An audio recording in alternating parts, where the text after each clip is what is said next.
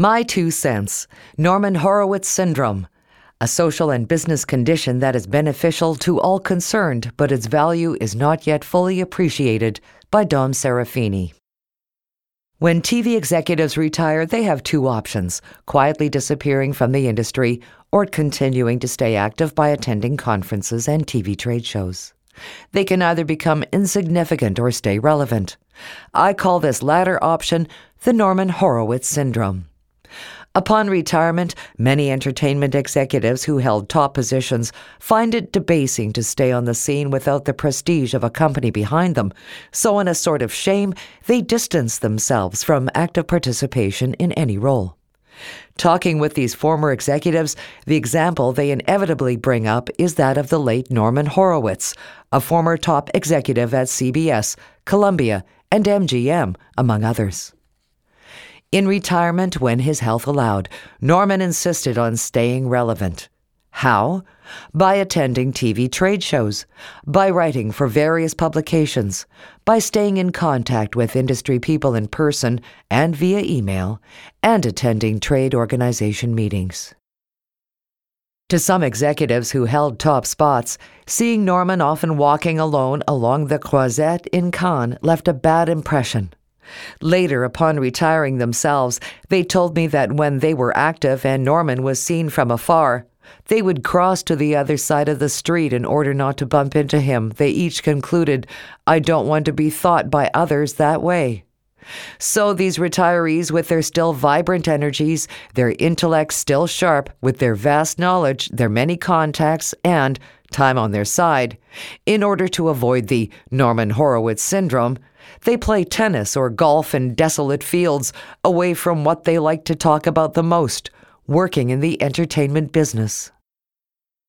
Usually, top level TV executives don't retire on their own account unless incapacitated. After all, the entertainment business is not like working for the post office, where retirement is mandatory at a certain age. To think of it, people seek employment with the post office with retirement in mind from the start.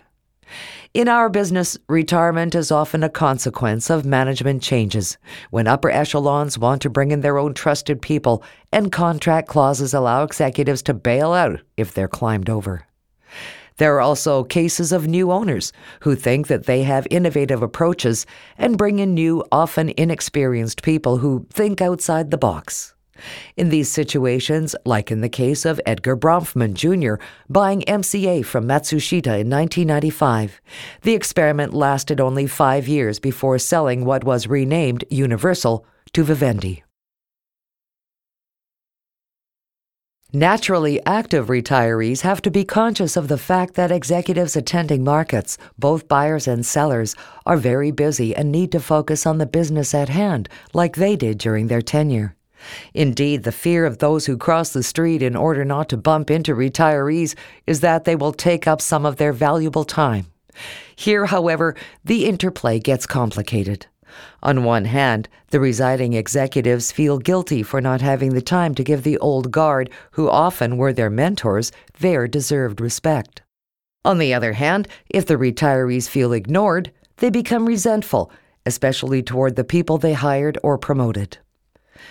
A win win situation for this quagmire is for trade show organizers to utilize old timers' knowledge and experience to liven up conferences, which lately tend to be of the everything is fine, we are great, thank you types. This solution could also be an incentive for young executives entering the entertainment business to attend conferences in order to learn test cases that inevitably, if in other forms, tend to reappear. Because, after all, there is no need to reinvent the wheel. This has been My Two Cents by Dom Serafini.